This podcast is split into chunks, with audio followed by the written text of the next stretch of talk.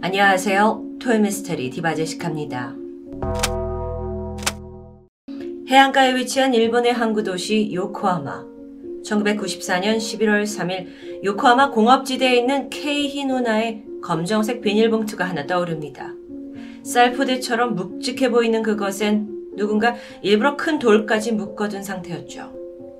신고를 받고 해경이 출동했고 곧이어 바다에서 비닐봉투를 건져냈는데 안에 담겨 있던 건 여성의 시신입니다. 평화로운 항구 도시에서 갑자기 발생한 사건. 그런데 이게 끝이 아니에요. 얼마 후 같은 운하에서 이번엔 두 개의 또 다른 검정 비닐봉투가 떠오른 겁니다. 안에는 각각 두 살 이내로 추정되는 어린아이의 시신이 들어있었죠. 같은 장소 그리고 같은 형태로 발견된 세 구의 시신. 동일범의 소행이 분명합니다.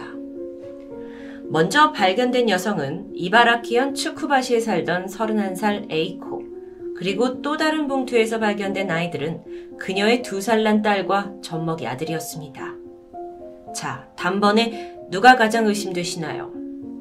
우선 이들은 발견되기 불과 며칠 전에 남편에 의해 실종 신고가 되어 있었습니다. 사망자의 남편이자 아빠인 29살 노모토 이와오. 그는 소식을 듣고는 큰 충격을 받는 듯 했죠. 가장 가까운 가족이기 때문에 일단 참고인 자격으로 경찰서에 소환되는데요. 그는 조사실에 앉아서 가족을 마지막으로 목격한 그날의 상황과 시간을 진술합니다.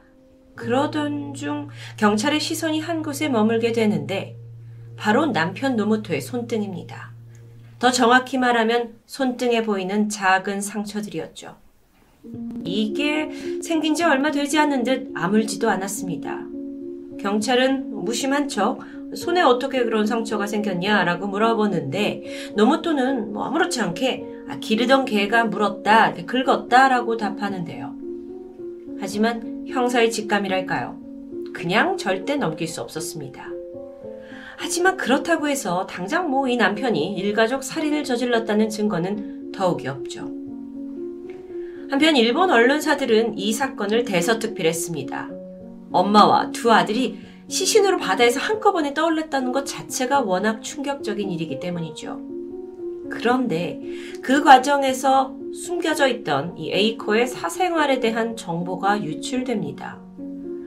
그녀가 생전에 뭐 유흥업소에서 일을 했고 사치품을 사들이기 좋아했다라는 소문이었죠. 게다가 가정 형편도 속 좋지 않았다라는 점에서 에이코는 방탕한 엄마라는 비난을 피할 수 없었습니다. 그런데 얼마 후 피해자 유품을 정리하던 중 에이코의 일기장이 발견됩니다. 아내는 남편 노모토와 깊은 갈등을 겪었던 내용이 고스란히 적혀 있습니다. 그리고 마침내 그걸 통해 이 부부 갈등의 원인이 남편의 불륜이라는 걸 밝혀내죠. 아내에게 불륜을 들켜버린 남편. 그렇다면 노모토가 아내와 아이들을 살해했을 수도 있다는 강력한 살해 동기가 됩니다. 일기장을 토대로 경찰은 강도 높은 조사를 펼치면서 남편을 압박했는데 그는 혐의를 완강히 부인하고 있습니다. 하지만 이게 오래가진 못했죠. 사건 현장 인근에 있는 CCTV에서 노모토의 차 번호판이 확인되면서 끝내 그는 포기한 듯 진실을 털어놓게 되는데요. 11월 25일 시신이 발견된 지 3주 만에 이뤄진 자백입니다. 노모토 이와오. 이바라키현에 있는 시골에서 자란 그는 어릴 때부터 공부를 아주 잘했습니다. 어렵지 않게 의대에 들어갔고 가족의 기대에 부응하면서 당당히 의사 선생님이 되는데요. 1990년 그는 테니스 동호회에서 아내 에이코를 처음 만나게 되는데 당시 남편 노모토는 25살 병원 인턴이었고 에이코는 27살의 간호사였습니다. 그런데 사실 이때 노모토는 이미 사귀고 있던 다른 여자친구가 있었어요. 하지만 에이코한테 한눈에 반해서는 적극적으로 구애했고 머지않아 동거를 시작합니다. 그리고 아이까지 생기는데요. 이때까지도 노모토는 양다리였습니다. 하지만 임신 사실을 알게 되고는 결국 전 여자친구와 헤어지고 에이코와의 결혼을 선택할 수밖에 없었죠. 이후 그는 대형 종합병원에서 근무를 시작했습니다. 연봉을 보니까 하나로 약 2억 원에 가까운 아주 큰 돈인데요. 그러던 어느 날 그가 무리한 투자로 매월 빚에 쪼들리는 겁니다. 보니까 고베 그리고 오사카에다가 아파트를 무려 세 채나 샀는데 점점 이거에 그 이자를 갚아 나가는 게 힘에 붙였던 겁니다. 결국 이 상황을 알게 된 아내 에이코는 부부니까 함께 빚을 갚기 위해서 육아와 일을 병행하기로 결심했습니다. 낮에는 의료기관 보조 도우미로 일을 했고요. 밤에는 가라오케 도우미로 힘들게 돈을 벌면서 살아가고 있었고 남편과 두 자식 모두 행복하기 위해서는 이 방법밖에 없다고 생각했죠. 그러던 어느 날입니다. 에이코를 격분하게 만드는 사건이 벌어지는데 우연히 남편이 빚을 지게 된 진짜 이유를 찾아낸 겁니다. 그게 어이없게도 불륜 때문이었어요. 노모토는 이미 결혼 전부터 여자 관계가 복잡했습니다. 결혼 후에도 같은 병원에 있는 간호사들을 꼬시면서 바람을 피워온 사실이 드러난 겁니다. 투자 목적으로 샀다던 그 아파트, 그 아파트 역시 내연녀한테 선물한 거였죠. 이 모든 걸 알게 된 에이코는 그간 힘들게 살아온 그 시간들이 다 허무해졌고 또 비통했습니다. 당연히 분노가 치밀었겠죠. 그리고 이때부터 부모의 갈등이 시작됩니다. 고민하던 에이코는 남편에게 이혼을 요구하면서 위자료 10억 원, 그리고 월 천만 원의 양육비를 요구합니다. 하지만 노모토가 싹싹 빌면서 다시는 안 그러겠다고 간신히 그녀를 달랬고 부부는 겨우 이혼 위기를 넘기게 되죠. 하지만 그렇다고 남편이 정신을 차린 건 아니었습니다. 그 바람기가 어디 가나요? 여전히 바람을 피웠고 아내 에이코는 지쳐갑니다. 결국 부부가 우리 가족을 위해서 함께 해야 한다라는 빚 갚기 이걸 그냥 때려치기로 마음먹었고요. 대신 그 돈으로 자신을 위한 사치품을 사거나 또는 오로지 아이들을 위해서 사용했습니다. 남편 노모토의 자백에 따르면 에이코와 두 아이는 모두 같은 날인 10월 29일에 살해됩니다. 사건 당일 새벽 5시 부부는 또다시 남편의 여자 문제로 크게 다투기 시작했는데 언성이 점점 높아졌고 급기야 아내 에이코가 부엌에서 칼과 로프를 꺼내서 목에 걸더니 내가 너 때문에 못 살겠다면서 자살하겠다는 아주 극단적인 상황에 처해지게 되죠. 그리고 잠시 후 분노에 가득 찬 그녀가 남편에게 건넨 마지막 말. 네가 저지른 불륜 내가 다 병원장한테 폭로할 거야. 그런데 순간 노모토는 자신의 방탕한 삶을 지탱하게 만들어준 이 귀중한 직업을 잃을 수도 있다는 불안감에 스쳤습니다. 그러면 절대 안 되겠죠. 그러면서 자동적으로 그의 손이 아내 손에 감겨 있던 로프로 다가갔고 본능적으로 힘껏 당겨버립니다. 놀란 아내가 발버둥 쳤지만 남편이 손으로 입과 코를 틀어막아 버렸습니다.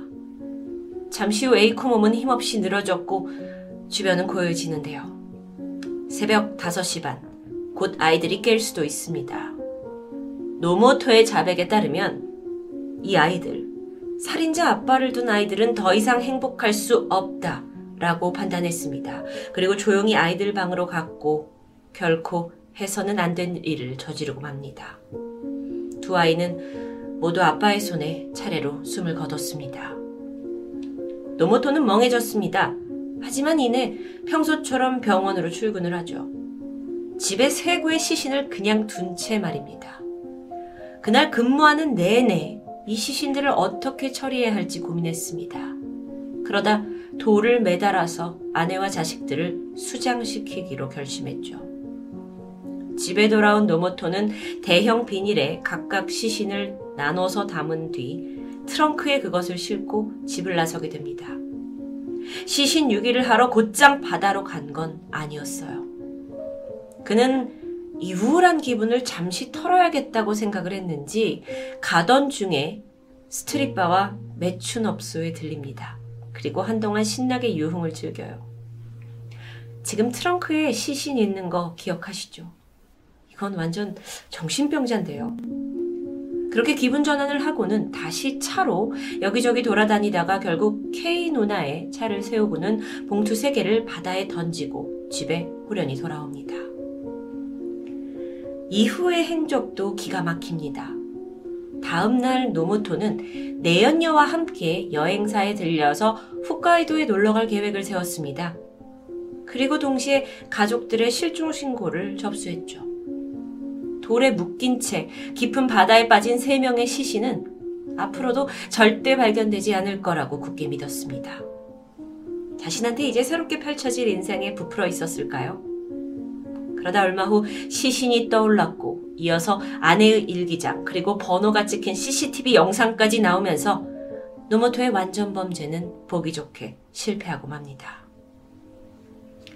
지금까지 드러난 이 정황과 자백에 따르면 사건은 명백한 타살입니다. 하지만 재판에 들어가면서 노모토가 뭐라고 하냐 순간의 분노에 의한 우발적인 범행을 좀 더 주장합니다. 아니 근데요 이 사건을 좀 더 살펴보면 여전히 풀리지 않는 미스테리가 몇 가지 있습니다. 먼저 사망한 아이들 중 한 살배기 둘째 아들의 시신을 부검을 해봤더니 어, 아이의 위장에서 아직 녹지 않은 초콜릿이 발견된 겁니다. 여러분, 원래 초콜릿은 고체 형태지만 온도가 높아지면 바로 녹아버리는 음식이죠. 보통 위장에 들어가면 1시간만 지나면 전부 소화됩니다. 하지만 위장에서 소화가 되지 않은 아직 딱딱한 형태의 초콜릿이 남아있다. 라는 말은 곧 아이가 살해되기 1시간도 남지 않은 시점에서 이 초콜릿을 먹었다는 뜻이 될 텐데요. 생각해 볼게요. 노모토는 분명 새벽 5시 반에 아내를 살해했고 이후에 자고 있던 아이들을 살해했다고 말합니다. 그렇다면 아이들이 적어도 새벽 4시 반 이후에 그 늦은 시간에 초콜릿을 먹었다는 건데 어딘가 앞뒤가 맞지 않습니다. 결정적으로 어, 살해 바로 전날 에이코의 집을 방문한 지인의 증언이 있었는데 이게 더 미궁에 빠지게 만드는데요. 10월 28일 에이코의 집을 방문한 지인은 저녁 7시 반쯤에 이 둘째 아이가 초콜릿을 먹는 걸 목격했습니다. 그리고 30분이 지난 후에 집으로 돌아간 것까지 정확히 그는 시간을 기억하고 있었어요. 더군다나 이때 집을 나서면서 저기 딱 보니까 퇴근하고 들어오는 노모토 남편과도 마주칩니다. 이 증언에 입각해서 노모토가 살인을 저지른 시간이 좀 달라질 것 같은데 아들이 초콜릿을 먹은 건 7시 반, 남편이 8시에 귀가했으니까 살인이 벌어진 건 초콜릿이 위장에서 녹기 전인 8시 반 이전으로 추정되는 겁니다. 그러니까 새벽이 아니라 더 일찍 퇴근하자마자 살인을 저질렀다는 건데 이게 왜 중요하냐면 만약 그렇다면 퇴근을 하고 직후에 그 짧은 시간 동안 3명이나 되는 사람을 살해한 게 과연 우발적일까요? 이미 집에 오기 전부터 나는 오늘 이들을 죽일 것이다 라고 살인을 염두에 둔 계획범죄일 가능성이 매우 높습니다. 두 번째 의혹은 시신을 담은 그 비닐봉지에 있었는데 세 구의 시신이 각각 다른 비닐에 담겨 있었죠. 당연히 그렇다면 같은 형태의 매듭 3개가 보여질 겁니다. 그런데 그 중 하나에서 전혀 다른 형태의 매듭이 발견된 겁니다. 특히나 나머지 두 개는 뭐 보통 사람들이 묶는 매듭이긴 한데 이 하나는 아주 특이했어요. 일명 타와라 무습이라고 불리는 매듭인데 이게 농촌에서 곡물을 담는 대형 가마니를 묶을 때 자주 쓰는 방식입니다. 기억나시나요? 노모토가 농촌 출신이라는 거. 그래서 경찰은 이 매듭도 뭐 그가 묶었을 거다라고 확신합니다. 하지만 문제는 이 매듭이 농촌 사람들 중에서도 나이가 굉장히 많으신 지긋한 분들이 주로 쓰는 방식이라는 거죠. 실제로 조사를 해보니까 노모토의 고향에 사는 젊은 농부들 중에 이 매듭을 아는 사람은 없었습니다. 그리고 생각해보니까 노모토 일찍부터 공부에 매진하면서 의사의 꿈을 키우느라 농촌 일을 잘 모르던 사람이에요. 자, 이후에 현장 검증이 진행되는데 역시나 그는 그 현장에서 가만히 매듭이 아닌 일반적인 방식의 매듭만 보여줬죠. 이상합니다. 그리고 새로운 가능성이 제기돼요. 시신 6위를 도운 공범이 있을 수 있다는 거죠. 이 부분은 재판에서도 양측이 첨예한 의견을 보이면서 논쟁이 이어졌습니다. 공범이 있다는 건 그만큼 우발적인 범행도 쉽게 인정되지 않습니다. 그래서 형을 내리는데 아주 중요한 부분이죠. 하지만 결론적으로 공범의 존재를 밝히기란 쉽지 않았습니다. 추가적인 단서가 없었기 때문이에요. 결국 노모토는 단독범으로 재판에 섰는데요.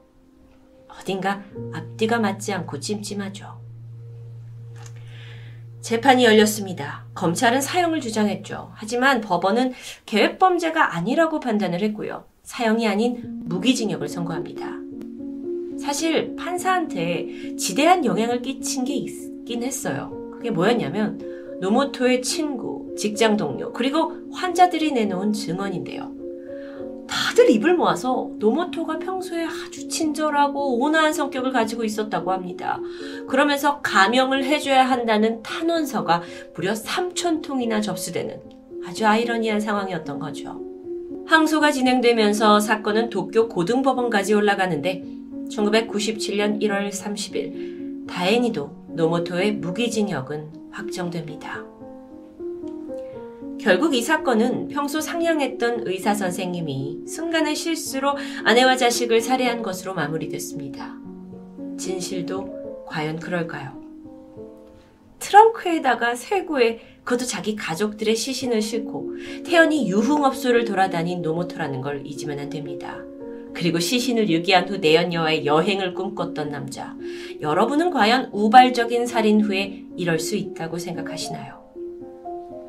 참고로 이후에 그의 화려한 여성 평력도 드러납니다. 아내에게 발각된 불륜, 이거 말고도 10명이 넘는 간호사들과 만남을 계속해왔어요. 그 중에는 결혼한 유부녀도 포함되어 있었죠. 물란한 사생활을 했다고 계획범죄자인지 아닌지를 판단할 수 없지만 과연 그는 충분히 죄값을 받은 걸까요? 살아 숨쉬는 공기도 아깝다 라는 말이 이 사건에서 떠오릅니다. 토요미스테리 디바제식합니다.